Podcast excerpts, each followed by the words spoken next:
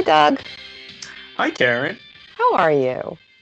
I'm I'm good, but just to clue our listeners in, we, we both went on like a mutual rant across um, whatever we're on, what is Skype, um, just bemoaning this state of things. Not even like politically in the world, just in our own little like corner of it, and and people we know and that sort of thing. Um, gyms and. yeah, yeah. Anti-maskers as well. Yeah, we're like kind of riled up. So if we seem extra heated talking about Megan and Jennifer, Taylor and Kyle, that's where it's coming from. And you know, and it's funny because this all kicked off because I was like, "Why is my nose stuffy? I've I don't when I do I wear a mask." and then we just went off on like this whole thing. yes, the people are horrible thing. But at least we agree on who the same horrible people are. Let's see if we agree uh, within this episode as well.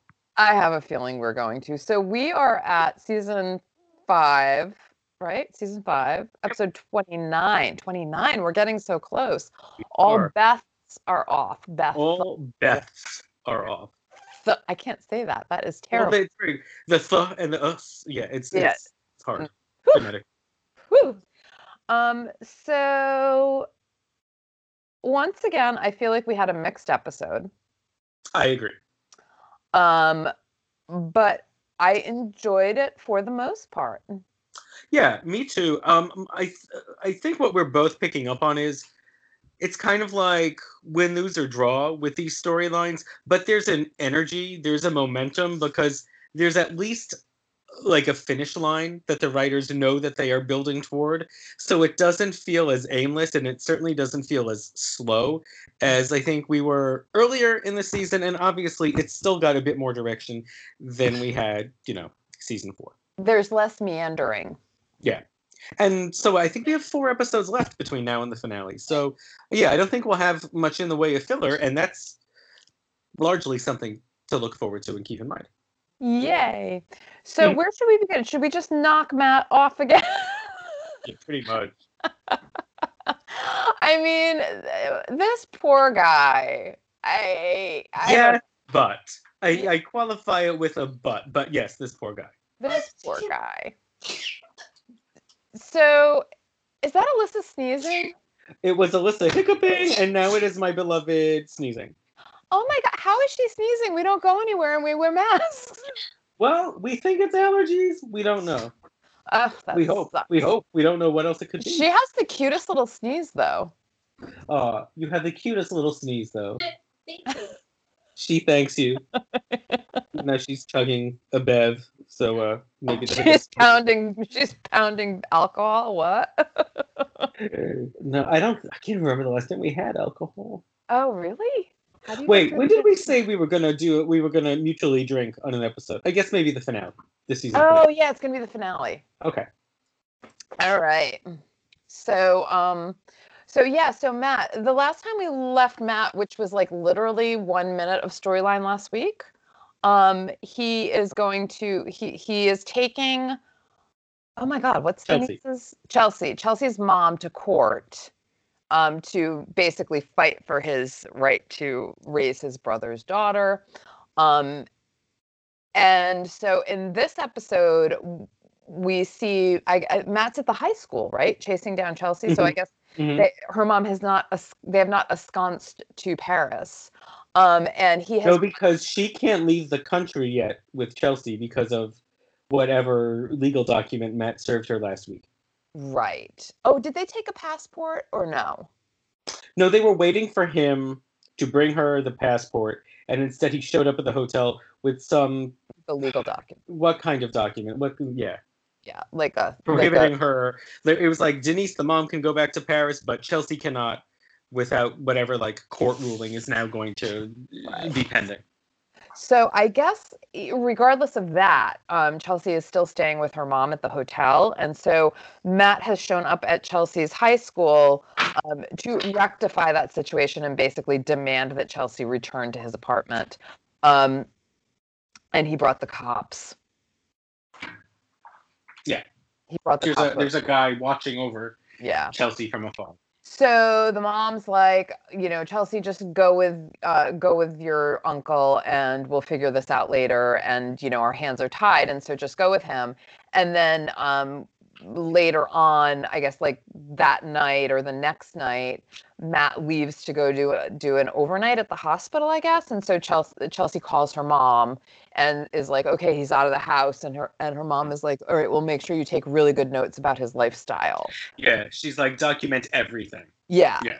Um, and so so now you know, I mean, this is kind of like the like like you kind of it was kind of like a big neon sign like you know like his his being gay is going to be the thing that sort of you know propels us down the you know down the path Sure. that you know he doesn't want so of course now there um some guy shows up at the apartment knocking on the door Well, it's it's an old friend of Matt's, yeah. but it's an old friend we've guy, never yeah. seen him before No. and, and they and he brings up you know he's in the neighborhood he's depressed because this i'm assuming it's his partner but matt Mhm. Introduces it as mutual friend to chelsea but i assume it's this guy's partner. He says he died last night and the guy's all broken up. And again like never said how he died. So i think the assumption automatically was that he died of aids.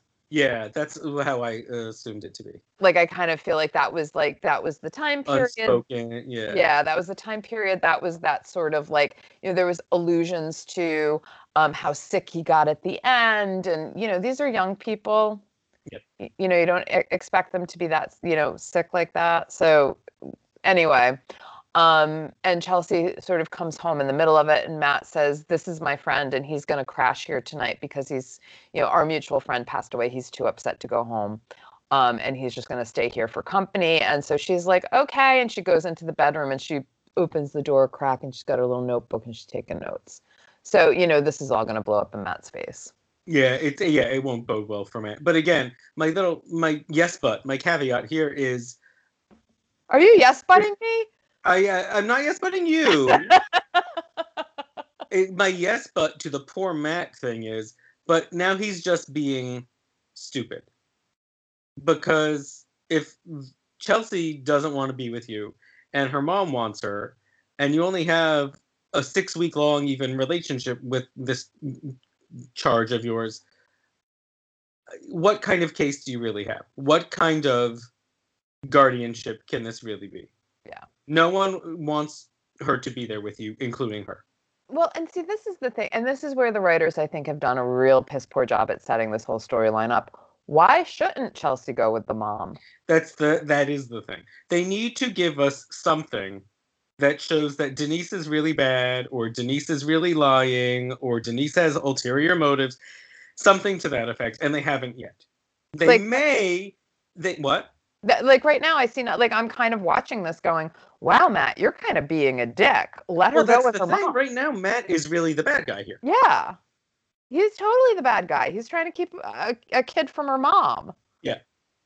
So I don't know how you fix this, but they need to go back and, you know, they either need to like let this go or they need to fix this. Yeah, they do. Because it's not even like, you know, Matt's sort of like last grasp holding on to his brother.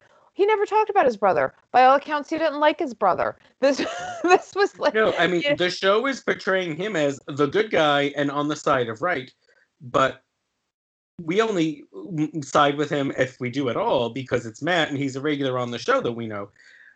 Everything else about this storyline is give it up, Matt. Yeah. Yeah.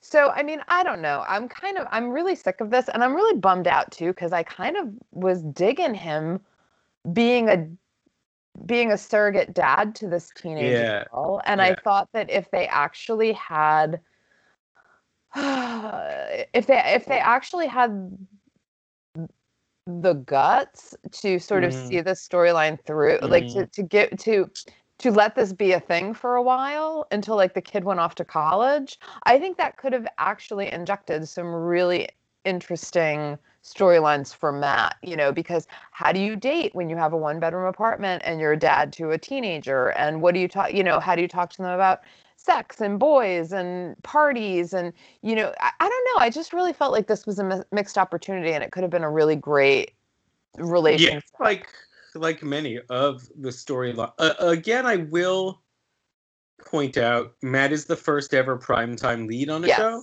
so I don't know what kind of network interference they were dealing with storyline wise in the first place.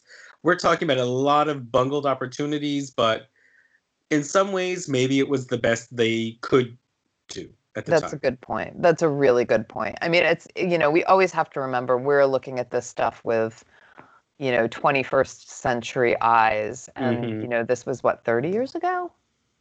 At this point, it's like 25, but 25 years ago? started, yeah. started out so- closer to 30. Yeah. yeah. I mean, that's, you know, I mean, and A lot has changed. a lot has changed. A lot has changed. So, anyway, we're gonna just move on from And that was Matt. Again, we talk about Matt more than Matt appears on each episode. Yeah, I mean, really, this this was more. So, where do we go from here? Well, um, I think we can n- knock off Jake and Allison with like a little bit of Billy before we save the rest of the Billy and Sam stuff. I mean, this is sort of the beginning of the end for their relationship, isn't it?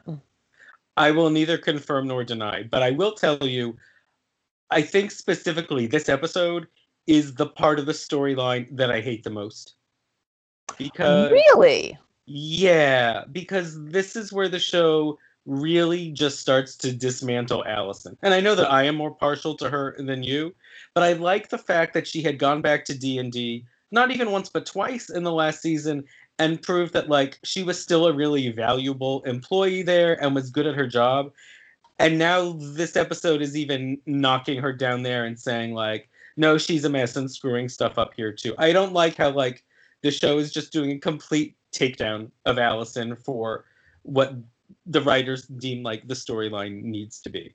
Yeah, and it re- and they're really taking her down for a stupid reason. Um, again, looking at this through eyes, you know, thirty years later, thirty years on. Yeah, but I looked through those eyes 25 years ago.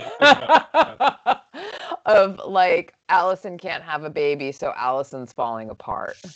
Right. I come on. So I, but, but also, like the other part that I think sucks because they're not digging into it is Jake is being a total enabler. yes, And is. that's actually something that you can really dig into because that happens a lot in relationships. It happens after, you know, a big trauma or a tragedy, but sometimes it just happens when you deal with, with some sort of addiction and, uh, you know, that one has and the other doesn't. And they could have done at least a decent job of portraying it, but and like, because this storyline gets short shrift to begin with, and you really need to dig deep. It's like so So that's not where they're going with this, the enabling thing, because I thought maybe they were going down that road with like Jake being an enabler. And the other thing that sort of tipped me off with all of this going on was like, well, duh, Jake's kind of an alcoholic too. Well, they definitely don't go into that. Okay. Uh, but yes, Jake's world is like swirls around like alcohol and people who may have addiction. Yeah, Yeah. but they yeah. they don't really tap into that. And when Jake gets angry, Jake gets drunk. Yeah. You know, and he's not a very nice drunk when he's, you know, when when he's mad. No, he yes, definitely is. You know, like toxic male drunkenness. Mhm. Um, so uh, let's just sum up what happens and Okay. then and then weigh in, even though we kind of already have. Some of Um, so Billy comes into shooters because he's got you know the weight of his own world. On and uh, he like stops by for a drink and he sees Allison, who I think is off work and just hanging out, Yeah. while Jake is still there having a beer. Um, and Jake uh, ta gets defensive and he's like, "Look, it's different. She doesn't have a problem. She has it under control. Maybe she's just more together with me than she was with you." yeah, made a uh, nice little dig. That was a nice little dig. Um, and and Billy kind of like says something and stalks off. Um, but then we see Allison at D and D, and Amanda and Billy march over to her, and she apparently has promised these like either low rates or freebies to the Midline Airways client. That I mean, she's the account rep, so I don't know that she couldn't have been the person to do this, but it's something she shouldn't have done. Right. But it's also the middle of the day, and Allison has apparently gone out to lunch and been drinking again. Right. So, like, it's like the the House of Cards is getting ready to fall again. And even though Amanda and Allison had been on good terms this season, Amanda now hates Allison again. yeah. Um, And and that was fast. Yeah, and that's a turn. Yeah. Because Allison was staying at Amanda's house through the beginning of the pregnancy. Yeah. I mean, they Uh, were like best friends. Allison completely redeemed herself with Amanda. No, now it's gone. all gone.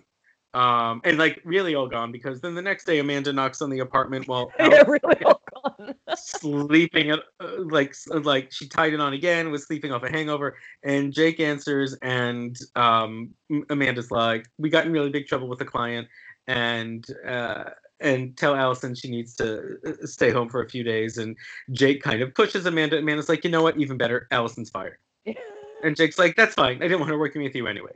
And he goes into the bedroom and tells Allison, who gets upset, like she's all worried, a normal reaction. Jake's like, it's fine. I didn't want you working with that rat race again. Anyway, it's fine. And they have a picnic and it's nice, even though, you know, they popped open another bottle of wine in the middle of the day. Yeah, and uh, there's already an empty on the on the on the blanket. Did you notice that? Yeah, yeah. And then this little girl is like playing with I don't know if it's her family or other kids, but like the ball they're playing with rolls over to Jake and Allison, and you know, he rolls it back to the girl, and then Allison gets all forlorn again, remembering not just that she lost a kid, but that she can't give Jake kids, which is like the big hang up here.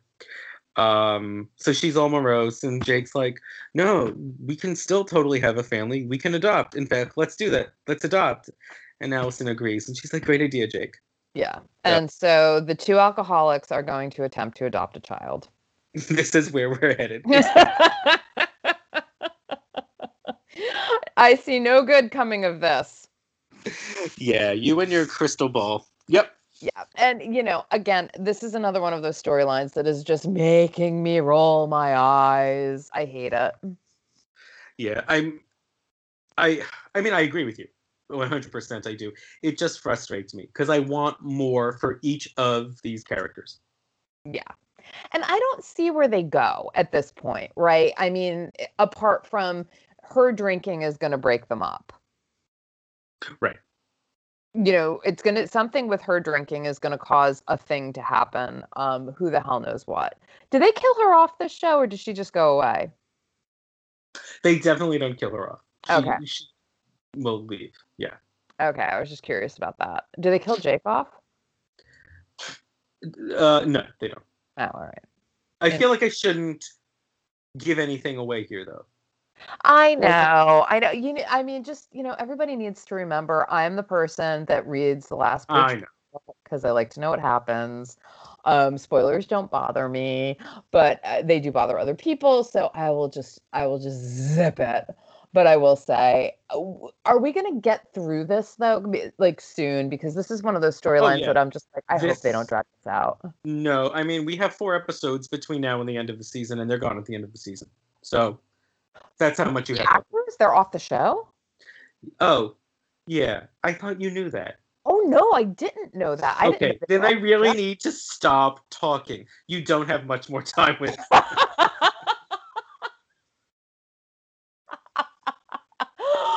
oh my god, but you just made me so happy. I can soul. Oh, okay. Oh, then I'm glad I told you. I'm just gonna say there are gonna be a lot of vacant apartments in Melrose Place by the time we get through this season. Not Oh, for nice. long though, but yes, Okay. there will be some, you know, turnover. Okay. Where do we go next? I mean, do we do like Megan and Jennifer? and Yeah. then- You know, and I just want to start this by saying Jennifer, as uh, just to jog everyone's memory, Jennifer is Michael Mancini's sister, played by the one, the only Alyssa Milano. Alyssa Milano. She is a breath of fresh air. Do you mean like for the show? Yes, I am so here for Alyssa Milano being on Melrose Place right now. So I have to ask you. Mhm. I mean, we're about to talk about the cold open of the show, but um, and what happens in that scene. You had sort of put some pieces together on our podcast for last week's episode. Did this confirm what you had started to think in your head, or it, Yeah. it's like even more? Than, okay, Okay. So what I started, I think, did we did we mention it or did I say I think I know what happened and then we never said what it was? I think yeah, I think that's what we did. I Okay. saw you putting the pieces together. I'm not sure that we said Okay. what you thought. but yeah. So uh, we're gonna go back in the Wayback Machine for a minute. Um, the Wayback Machine to the beginning of this season, when uh, the reason why, or the reason why Taylor said she wanted her and Kyle to move to LA and open a second restaurant in Los Angeles, was to get away from Boston, where Kyle had a fling with a waitress. Now, all of a sudden, we have Michael Mancini's sister arriving to LA from where she was going to school in Boston at Boston College. Um, and while she was in school, she was also waiting, t- had a few waitressing jobs that didn't work out very well. I wonder who she could have been working for. Well, it turns out that cut two. cut to the cold open where um, Megan takes Jennifer, Jennifer. to lunch. I guess it's lunch at Kyle's. And while they're having, while they're eating and having a conversation, Kyle comes out of the kitchen and starts talking to like the table behind them. And all of a sudden, you know, Jennifer's like head pops up and she's like, I know that voice. And she kind of like, you know, turns around and sees him and she's like, I gotta go. I gotta go. We gotta yeah, go. she tells Megan, she's like, we ju- we have to leave. I'm not feeling good. We have to go. Yeah. And then uh but but i thought and this was like this this is what I'm really enjoying. Like there are things where I'm like, okay, they're just going to leave. No. Right, She that's where I doesn't- thought. Yeah. She doesn't walk out of the restaurant. She actually marches up to Kyle and smacks him across the face and says you something like you deserve that or that's what you get or so, I don't remember exactly what she said, but it was great because it was like totally out of nowhere. I just thought that she'd march on out of You there. think they'd sneak out and not really confirm anything more for us about what this, you know, tentative uh, reaction might be? Yeah, and she just really went for it and she just smacked the hell out of him. Yeah, she is a pistol. She is a pistol. She is a total pistol. Um, so this kind of kicks off. Um, so so now th- this has been the reveal, and so I guess Megan takes her back to the office. No, guess. I think they go to the beach house. Is it the beach? Is it the beach house? Yeah, I think this may have actually even been a dinner, and it's the next morning, and they're at the beach house, and Oh, Michael and Kyle shows up. and then Kyle shows up. How did he know where Michael lived? Don't they all know everything? Apparently, I don't know. I didn't know they were friends. I didn't even know Michael and Kyle knew each other. No, I don't think they've ever interacted on the show. Not, I'm just- just at least not as Rob Estes has played Kyle. No. Yeah, because because I was sort of like sit, like he knocks on the door and I'm like, how does he even know all this? Here's what I think happened.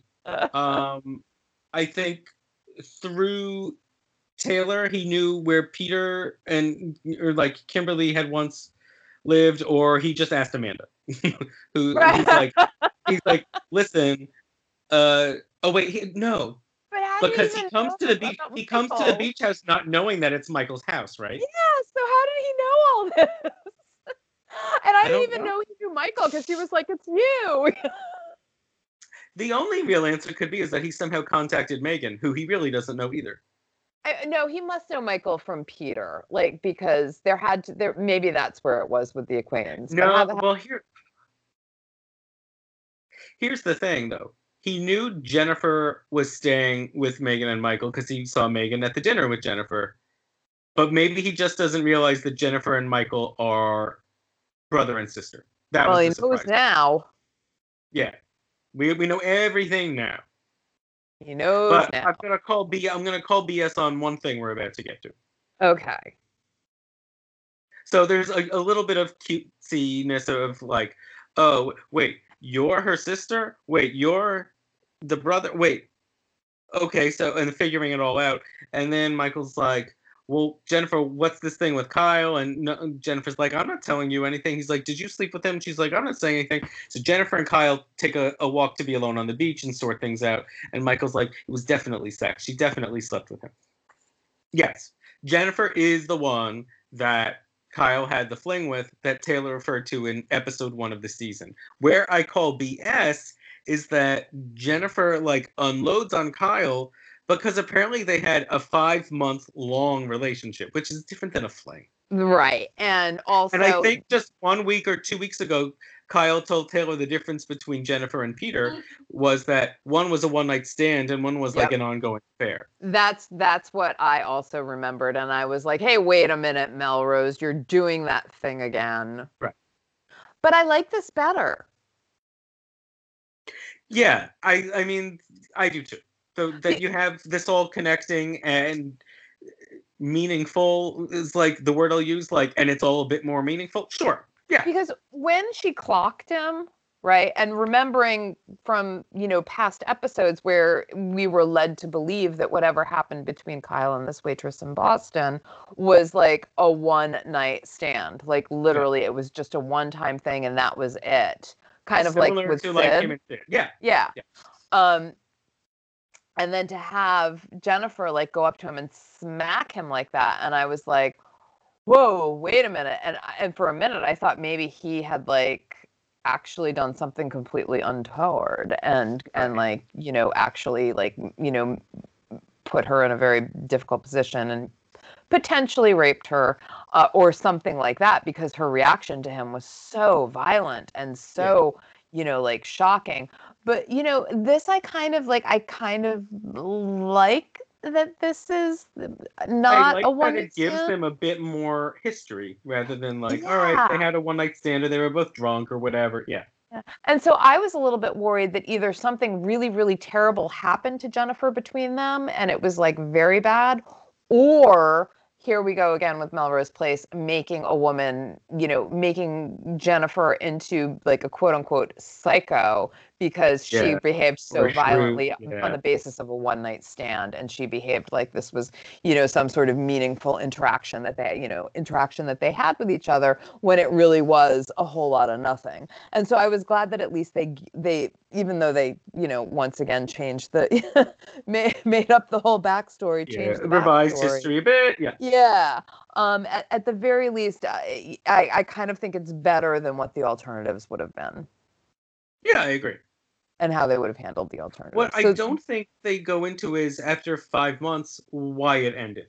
Obviously, she isn't happy that it ended. I think we just have to think like he was like enough's enough. I want to go back to my wife. No, I think it was because I think they said um it was because Taylor walked in on them, and there was something Oh, about did they she- say that? Yeah, there was something, and I don't Oh. remember if it was Taylor said it, but it sounded like she walked in on the two of them in the bathroom, going at it in the bathroom of the Kyles in Boston. Like she actually walked in and caught them in the act, and that's how they ended up. Oh, oh, I must have not heard that this time. Oh, okay, I forgot. That- and I think that it was something that they maybe she brought up at the um at the when they ran into each other at the um well, let's office. yeah, okay. So let's go to that scene, which Yeah. is maybe my highlight of the episode. Um, This it's one great. I've long remembered. yeah. this was totally great. Um, so they're at the office. Megan is there, kind of giving Jennifer a pep talk Yeah, about looking a for a job. reality check, a pep talk. Yeah, Yeah, and then we find out that Michael has found out that she lied to Amanda in the interview because I think either Michael or Je- or, or Megan says something like, "Well, lesson learned: don't lie like you did to Amanda in the interview." um, and then Dr. Peter Burns shows up and gets introduced, and they're a little flirty, flirty with each other. Um, you know, like, well, Michael, that you have a sister. Well, she got all the good looks, you know, that sort of thing. And um, and then Taylor walks in, and she's Taylor, dre- you know, dressed dressed as Betsy. to the nine. Yeah, yeah. dressed, dressed to the nines as Betsy. Walks in and just flies into a rage when she sees Jennifer. Yeah, because it's like uh, you know, of all the gin joints in all the world, it's like, what the f are you doing here? Yeah, exactly. And they and they ha- and they start like kind of going at it. Yeah, yeah, and it's great because like they're both so feisty. Yeah, yeah. And then um, Michael comes out, and everybody's yelling at everybody. And Megan is the voice of reason, and she sends Yeah. the boys back to their offices. She sends uh, Jennifer to go off and look for a job, and then she looks at at Taylor and she says, "Now, what can I do for you?" And Taylor says something really snippy to her. Yeah, she's like, she looks at her, kind of sizes her up, and goes, absolutely nothing. Yeah, But my favorite thing is right before that when Michael comes out there and he's like yelling at Taylor in defense of his own sister, and Taylor goes, "Oh look who's talking, Mister Married four times." yeah, yeah. They're actually having a really good time. The writers are having a really good time with Michael's multiple marriages the past several As they should. As they As they should. should. Like this really is a continued punchline. Um which has been kind of a fun one to kind that they keep like going at with him because it's true he's had four wives In like five minutes. in five minutes. What the hell, Michael? Uh, was that was that it? Um, there's a little bit more because later on, Michael confronts Jennifer after he's found out that she has actually dropped out of Boston College. Right. And that's about it. Now, it, Well, and she leaves. storms out. Yeah, Jennifer She storms she out. makes she lays this whole thing out how like Michael has always looked down on the rest of his family that you know his father was a baker or whatever it was, um, and and Megan tries to calm her down and she says no I'm tired of all of us embarrassing Michael and she like takes a bag and uh, storms out. right. And I'm guessing she's going to storm right to Melrose Place in an empty apartment. Um, uh, probably. I mean, all, But all I- roads lead there, but Yeah, but I think uh, you know Amanda is going to have a very difficult time uh, um, renting to her because she and Taylor. yeah, I hope she upcharges her. Yeah, she and Taylor had a quick bonding moment over Jennifer at one point in this episode, which I guess we will get to shortly. Um, yes, yeah, yeah, we will. I just wanted to say, I'm pretty sure. Correct me if I'm wrong. That we never heard about Michael being from Boston until this storyline emerged. New Jersey. Did they say Jersey before? Yeah, it was New Jersey. Okay, okay.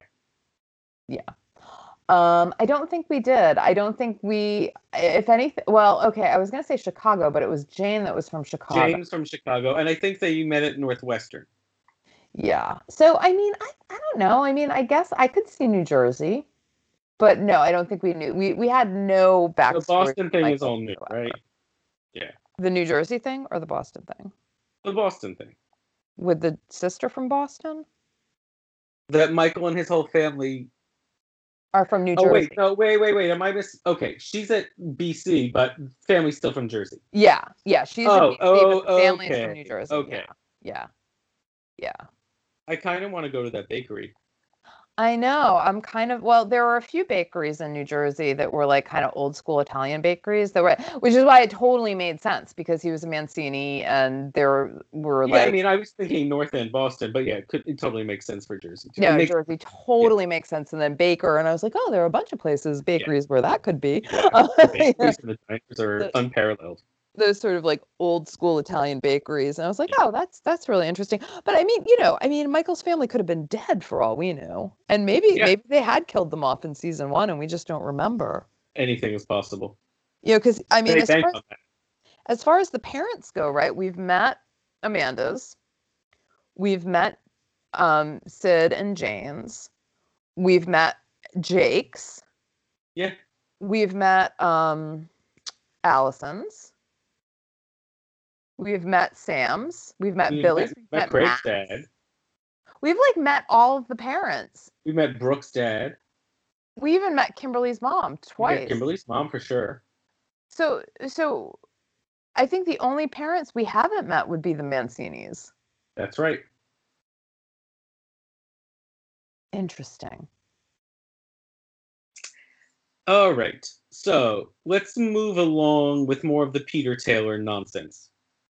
Oh God, this storyline's getting old, and I think that um, Lisa Rinna feels the same way. Yeah, I would agree. Yeah. So I don't know. I just really hate what they're doing to Peter. I mean, like now he is just an abusive asshole. Yeah. And the problem, and we've talked about how he really can't, Jack Wagner really doesn't know how to play this. But the thing is, we're not getting inside Peter's head at all.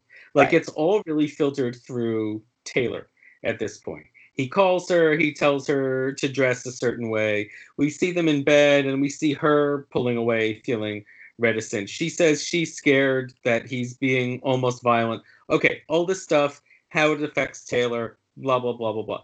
I get that they're trying to make Peter this darker, self loathing kind of thing, but we don't actually get inside his head to see where any of it has come from or how it's building or any of that. He's a force that's now right there to affect Taylor and act different, but we're not actually getting Peter, if it makes sense. Which is so weird too, like what they've Yeah. done with this, because when you remember, uh, wasn't it just the beginning of this season when Amanda went to Peter's house in Maryland or like wherever the hell it In was? St. she- Louis? St. Louis or wherever it was, and she went to Beth's house and she learned all about Beth, and she came and and it sort of painted Peter as this as a hero, kind of like he Yeah. he did this heroic thing, um, and he was mistreated by the family, and he had to go into hiding, and so it was like Yeah.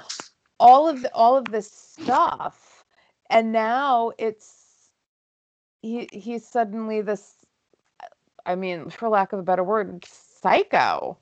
Yeah, I think that actually applies.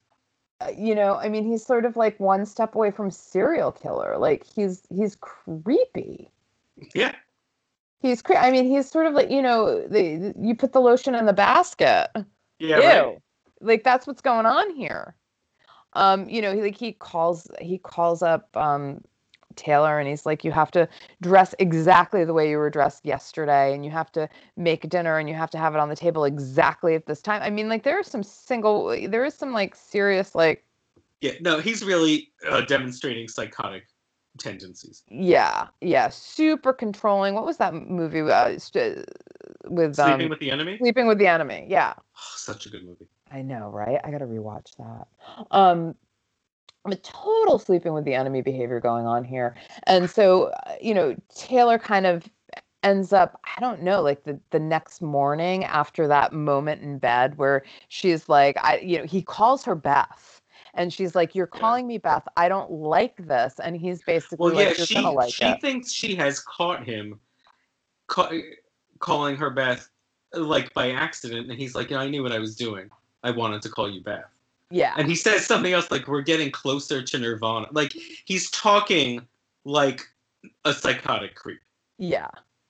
And so she basically like, you know, next morning kind of flips out and she like goes into her closet and she starts like pulling down all of the Beth outfits and hauls them to the door and chucks them outside. But when she chucks them out the front door, that she chucks them on top of Michael, who conveniently came by to get Peter to get Peter's signatures on something like he couldn't do it at the office Right. um and and he's like well what's going on and he convinces taylor to confide in him and that's when she basically spills about his you know crazy behavior about sort of trying to turn her into his dead wife and her dead sister and um you know and and michael is so there for it because this is he's Yeah, because it's ammunition now. yeah, now he's going to definitely, you know, he sees this as the way to get Peter out of that chief of staff job and insert Exactly. himself into it.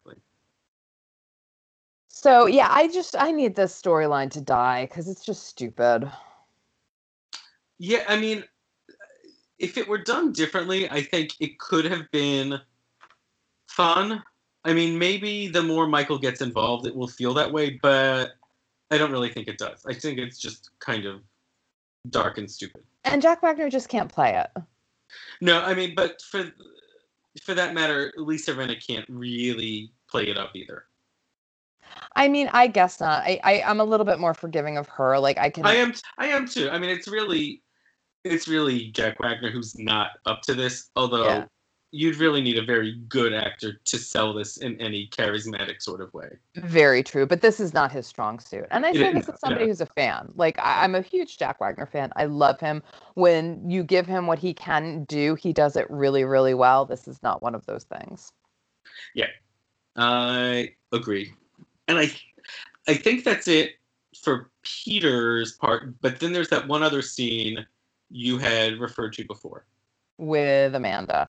Um, Amanda has doesn't do too much. uh, Doesn't have too much time in this episode. Um, so it's mostly her firing Allison, hmm and then Kyle showing her um, an upstairs above the restaurant that has Yes. suddenly um, become available for rent. And, And what what luck? Because Kyle had just talked about how his dream was this jazz club. Yeah. and Amanda had just talked about how she's got some money she wants to hide from Sydney's lawsuit. Yeah. so he invites Amanda to take a look at this upstairs place and he wants to turn it into a jazz club. This was around the time I, th- I thought this was like sort of so funny um, or so interesting because this sort of like was around the time that they started really kind of figuring out ways to put live music into shows. I guess so. Do 90210 had already been doing it. Yeah. and then and then um charmed did it after Yeah. after a season or two they, they the sisters opened a club and they had live music on charmed like it just seemed like there was Buffy this thing had done it too. yeah it was like this thing especially on the fox shows where they would figure out ways where they could get live music acts to almost like saturday night live you know you have the live music acts to show up i mean i guess it was one more way to get fans of Mhm. whatever bands they happen to program in to Yeah. uh, to tune in. So I so anyway, I, I didn't I didn't really remember this storyline from when the show originally aired, um, but I was only watching it sporadically at this at this point. So I was like, oh, that's really kind of interesting because of all the you know the things that they were doing with like live music on TV shows at the time. Well, I can kind of spoil something for you here. It never Um, happens. No, the opposite. Oh. The Kyle's upstairs becomes the new hangout, and we never see shooters again starting next season. Really? Which, if you're like a diehard Melrose fan, that's like a death. But I don't think there were any diehards that that cared by the time it happened. Oh wow, that's And so, but that okay, that sums up the way the show has shifted in a nutshell. It went from a, a dive bar show where everyone drank beer to now it's going to be like a fancier show where they dress more expensively and drink martinis. It's a different show with a different vibe. Re- now that's really funny because what happens around this time is Sex and the City shows up, right? Like what year are we? Um, this is 97, so Sex and the City premieres between the show's sixth and final season. Okay, so it, so Sex and the City is not a thing yet. No, not yet. Huh. but you know times are good in the mid to late 90s um, and people are spending more and and living more ambitiously and uh, impressively Right, and it's so funny. It's this actually then is starting to feel a little bit more like the precursor to Sex and the City that it kind of was. i mean in some ways it it like digs into the trends before sex and the city a materialized and b popularized them Yeah, yeah. But you know, when you think about the creator, you know, same creator, you you can kind of now see the the lineage there. you yeah know? I, I don't know how connected darren star was to the show at this point but if he was then absolutely Um, oh, that's pretty fascinating. Um, and I don't know, kind of, I I'm kind of looking forward to seeing this evolution because I kind of, partly because I kind of feel like that's the only thing left to look forward to. Um,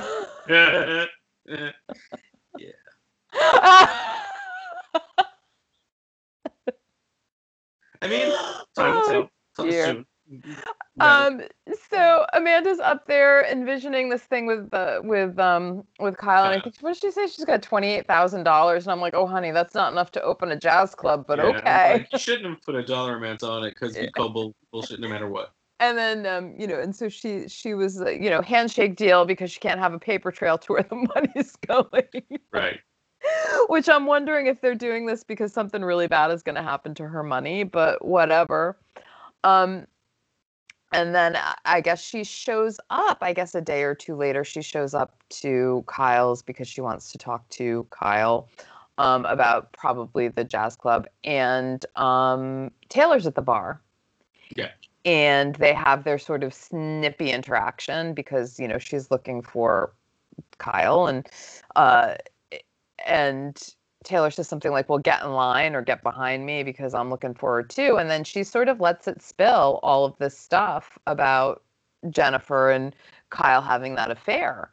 And Amanda kind of looks a bit sort of shocked by this, right? Like, Well, yeah, and just I think we don't have much more to say about Amanda, so let me just go back a second and fill in one blank, which is yeah. um, right after Amanda has decided to move forward with Kyle, Craig finds her, and it, remember, Craig is really trying to save D and D with Sydney's lawsuit, and he accuses right. Amanda of like stowing her cash away with Kyle, which she is. um, yeah. And he also tells Amanda about Sydney and Kyle's one night stand. That's right, because he takes Syd to this very nice. I feel like we might have gone a little. But we'll go. We, we still have a whole Syd storyline to go. Yeah, I feel, almost feel like we should have gone back. But yeah, he because Syd confides in him that she had her heart broken by Kyle because they had this one night fling. Yes. And Craig, so, of course, is going to take it to Amanda because he thinks that there's something going on between Kyle and Amanda. I mean, kind of rightfully so. They've been kind yeah, of making eyes at each other. Got the right but... instincts. It just hasn't moved along at the as fast a clip as uh, Melrose relationships usually do. Right. But yes, the but the end result is Kyle really takes a drubbing in this episode because Jennifer points out what kind of a dick he was to her in Boston, and then Amanda finds out that Kyle has had a one night stand with Syd and some sort of fling or affair with Jennifer. Yeah, and so of course, whatever remember. she had pictured Kyle to be in her mind, she's like reassessing it now. And especially since at this point, Jennifer, you know, she's never liked Syd, and Jennifer is not her favorite person uh, either after that disastrous interview and that you know between the two of them where they clashed at d&d so yeah i mean i think that kyle has just kind of you know moved down the rungs in amanda's mind which again you know, bummed me out because I liked Amanda and Kyle together. I thought that I like yeah, I like that relationship. Yeah. So, so she's actually trying to protect herself. Again, we don't see a lot of her here, but her interaction, particularly with Kyle in these scenes, Heather Locklear is very good and like really very believable. Every one of in ways her delivery hadn't always been before. Like everything, like the way she like sizes him up in one scene, um, and you know like she's talking about like this is as passionate as you see me get in you know in daylight or whatever. Like everything yeah. she's saying and doing is spot on. Yeah. Yeah she's great right now. I mean she this is sort of peak heather i think. I think so. You know these are storylines that people don't talk about as part of like the melrose canon um but she's doing better work here than ever. Yeah i agree um, so we only have a couple of storylines left. We've got Syd. I think we're going to save that for last, right? So we should. Yeah, let's save that for last because I like it, and let's talk about the other storyline I continue to hate the most. Oh, Sam. That's the one. Oh, Sam. Our our our checkout girl du jour. Yeah. So Sam has gone and gotten herself a job at the uh, supermarket um, because as a checkout girl to try and get some money uh, because remember her daddy's still in town and he is sponging off of her. Um, yeah. And Billy and she's still hiding it from Billy. Billy thinks he's in where Chicago.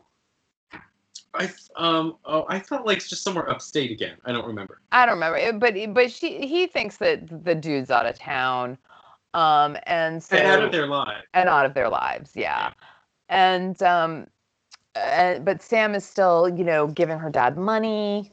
Uh, remember last time she gave him 400 bucks out of uh, Billy's pocket there, out of Billy's ATM. Yeah, his ATM. Yeah. And um, and she's like this time buying him groceries and taking it to the seedy hotel, and now he's like asking her for more money. He needs a thousand dollars. Yeah.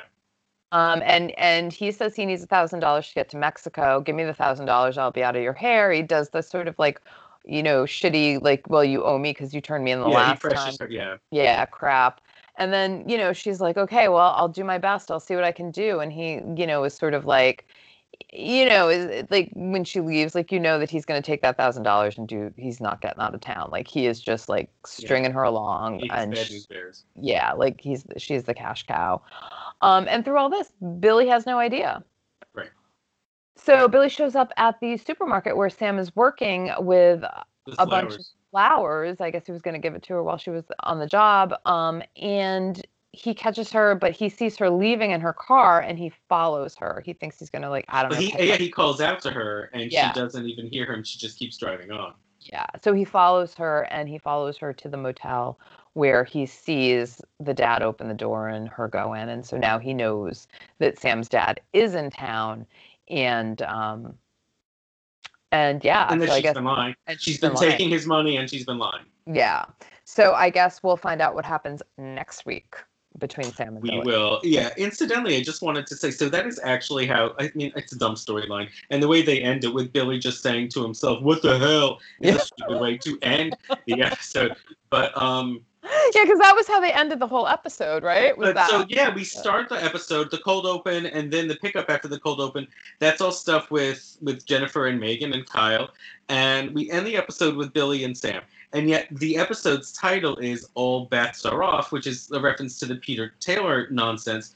And it's like that's I think the second episode in a row where they have named the episode after that storyline, and that storyline is basically like small potatoes compared to some of the other ones that are going on.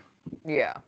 It's like Um, I don't really have anything more to say than that. Okay. Um, then why don't we just move to Sydney and Craig because this is great. yeah, because that's a happy making story. Yeah. And once again, Laura Leighton is a star. Oh, on that note, I have started tweeting out our most recent podcasts to Laura Leighton. Oh. Um, I found what looks like a verified Twitter account of hers. I'm going to keep trying a little bit because it would be a dream that I would love for her to A, acknowledge it, and B, maybe even record a mini interview for the podcast. This is my dream. I'm putting it out there. I'm trying to see it so that we can be it. I would love that. She is such a star. She is a delight. She continues to be a delight. And, Um, and a natural, like a pro Yeah. beyond pros on this show. I mean, she is absolutely irreplaceable. As much as I love what what Alyssa Milano is doing, and I know that we talked about it last week, that Alyssa Milano is kind of like going to be the new Syd, um, which I'm completely here for. Love you, Alyssa. Right? I'm, but you can't fill these shoes. She is just too spectacular. Agreed. Um, so Syd can't wash her hair. Yeah, still got broken ribs, among other things. So now the thing is, I can't figure out what is she? Is she really not able to wash her hair? Is she just saying she can't wash her hair because of the I think- lawsuit? I think she's not. I think she's milking it, but I think she's not lying because she did break her ribs. She did like dislocate her shoulder or, or separate it. Like, I think these are injuries that are like worse than she anticipated when she went in on the con. Okay. Um, and I think they're real. I don't think she's because she could play it up even more if she really wanted to, right? She could like stroll all along the courtyard for people to see and be like, "Ow!" And she's not really doing that. right. She doesn't just have like it- the basics, yeah, and she doesn't have like the wheelchair or the. right? Right. Right. You know, I mean, the most she's got is she's got her, her arm in a sling, which we know she did hurt. So, um, so Craig shows up, knocking on her door, trying to, you know, he's still in woo motion because he thinks Yeah. that wooing her is going to get her to drop the lawsuit, which we found out last week D and D is not insured for because Craig's an idiot. That's right. Um, and so she answers the door and she's, you know, she lets it slip. She's trying to wash her hair. She can't do it. And Craig offers to wash her hair in the sink for her. Um, and while he's doing it, he mentions that he's got some passes to a spa in Palm Springs that he would like her to use uh, to get a little R and R because uh, her her shoulders are tense. I mean, you know, good reason. She just fell down the stairs. And so she ends up taking him up on it. And she is, you know, she keeps acknowledging. She's like, "I know you're trying to butter me up. I know you're trying to get me to stop my lawsuit with D and D, but I will do this." Okay. yeah, she's like, I know you're doing all these things, but yeah, I will go to the spa with you. Um, and so he, I guess she thinks she's out there alone. He said, Oh, I'll even have a car take you up there, you know. Um, but he shows up, says he's like golfing with clients or whatever, and basically invites her to dinner after the spa day and he's done with his clients. So, and she agrees. Yeah. And the steak she has looks really good, by the way. Yeah. Yeah. And this is when the dinner, the dinner is when Syd spills about Kyle and she Mhm. like she really spills everything. Yeah, about- she really does. She feels some sort of trust enough to let her guard down here. Yeah. And I mean it's a little bit of an info dump. I'm not quite sure Mhm, where that mhm. came from, but that's sort of like, well, Jane, you know, Jane hated me and well, Yeah. know, Also, it's a very selective history. Yeah. well, and maybe it's because I married her husband. But anyway, you know, she leaves out the blackmail. She leaves out the prostitute and Jane's next fiance. Yeah, she leaves some things out. Yeah, she does leave some things out. but it's really um it's really cute and it's really sweet and you know for for as bad of an actor as Craig is there what's his name? David Charvet David Charvet I'm having and this is probably because he's such a bad actor. I can't figure out if he's maybe falling a little bit for Syd too. It looks like he is but then he goes back to Amanda and he's kind of like a dick about it. Yeah. You know so, well also yeah and we should we should say they're in the hot tub right? And oh, and that's when the, the, lawyer harry interrupts them just as they seem to be getting really close. How he knew she was there how she knew he knew she was there with them uh, with him i don't i don't know. And we never see a follow-up scene where he like takes sydney to task for getting too close to, to the enemy. Right. um but but yeah he does he interrupts them and uh, Craig excuses himself, and the next time we see Craig is when he's kind of filling Amanda in on some of what Syd has said, including that she had a night with Kyle. Right, and that's how how Amanda f- finds out about Syd and Kyle. So yeah, so I can't quite figure out, you know, is he getting a little sweet on her, or is he just really good at sort of playing this up? They're they're really showing the line storyline wise with that right now. Yeah. Um, so in in that regard, I think that it's kind of interesting, but it's also very frustrating because I'm not sure what side he's landing on.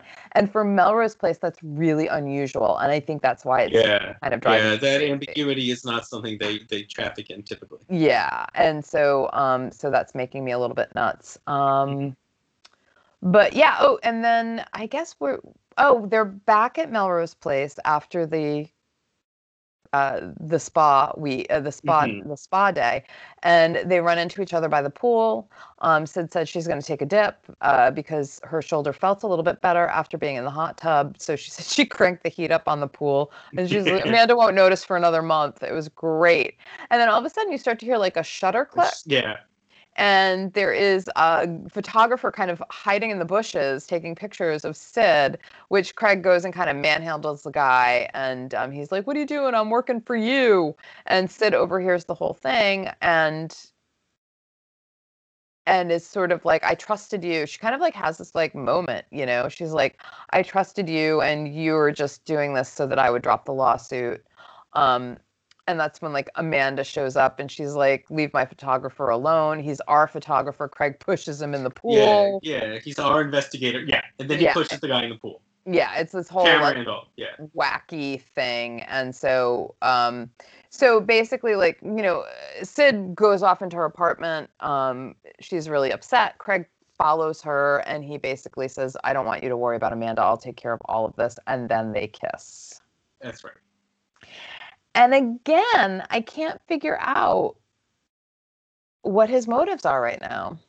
No, I want to lean on the side of believing Craig, but we, we just don't know yet. Yeah, we just don't know. We we have no idea. So you know, and as you know, you know what was funny? As Syd was recounting all of her her woes with not all not all of just not all of tip of the Sidberg, but yeah, the highlight reel. Um, I kind of was I kind of was thinking back to all of like, you know, the bad luck, what shall we say, that she's had with mm-hmm. men. yeah. And I was like, you know what? If anybody on this show deserves to have some love, it's Syd. That's how I feel. She totally deserves to have her happily ever after. Um, I don't know if it needs to be with Craig, but she deserves her happily ever after. Yeah, no, I I I agree. I mean, look, they've all made their share of mistakes on that show. Yes. I mean, look at Kimberly. Well, we can't because she's dead. Well, we can't. Yeah, she's Kimberly dead. had no happy ending. and they have not even brought her back in a. Um, no, I don't think we ever see her again as a, as Megan's guardian angel. Isn't that crazy? I don't know what they were. Yeah, thinking. it's sort of not surprising. We had zero dream sequences this episode, which made me very happy. That's right. So and that was our and that was our episode. I will say pretty evenly balanced, aside from like the short shrift to Matt. Pretty evenly divided storyline wise. Yeah, yeah. Um I would agree with that. Uh, although, you know, a little bit less screen time than we're used to with Amanda. Um Billy seems to be an afterthought at this point, really. I mean, Billy should be an afterpoint. Afterthought at this point. I know, but um, but yeah, all in all, I think you know with the with the few with the few storylines that are making me nuts once again, I enjoyed watching this episode. Yeah, I did too. I think it's safe to say we still did. We both did, right? I think so. I Melissa, think so. Did you like this episode still? I did. She did. Okay, all right. So so we're we're we're plugging along and, and things are going well and I'm very I'm curious to see how how all of this wraps up when we get to the end of the season. Yeah, uh, I like I said, I think we got four eps to go. Because it sounds like some big stuff is going to happen because there seems to be a lot of changes afoot. Yeah, I think you would be right there. So that's the episode. We're going to go to Hollywood Boulevard. I have no idea what we're talking about. It'll be a surprise, guys. I mean, not to me because I'm talking, but per, but perhaps to my fair co-host. Yeah, it will be a total surprise for me. I have no idea what we're talking about. So we'll see you guys over on the other side. And after that, we'll see you next week when we're back on the block. Bye.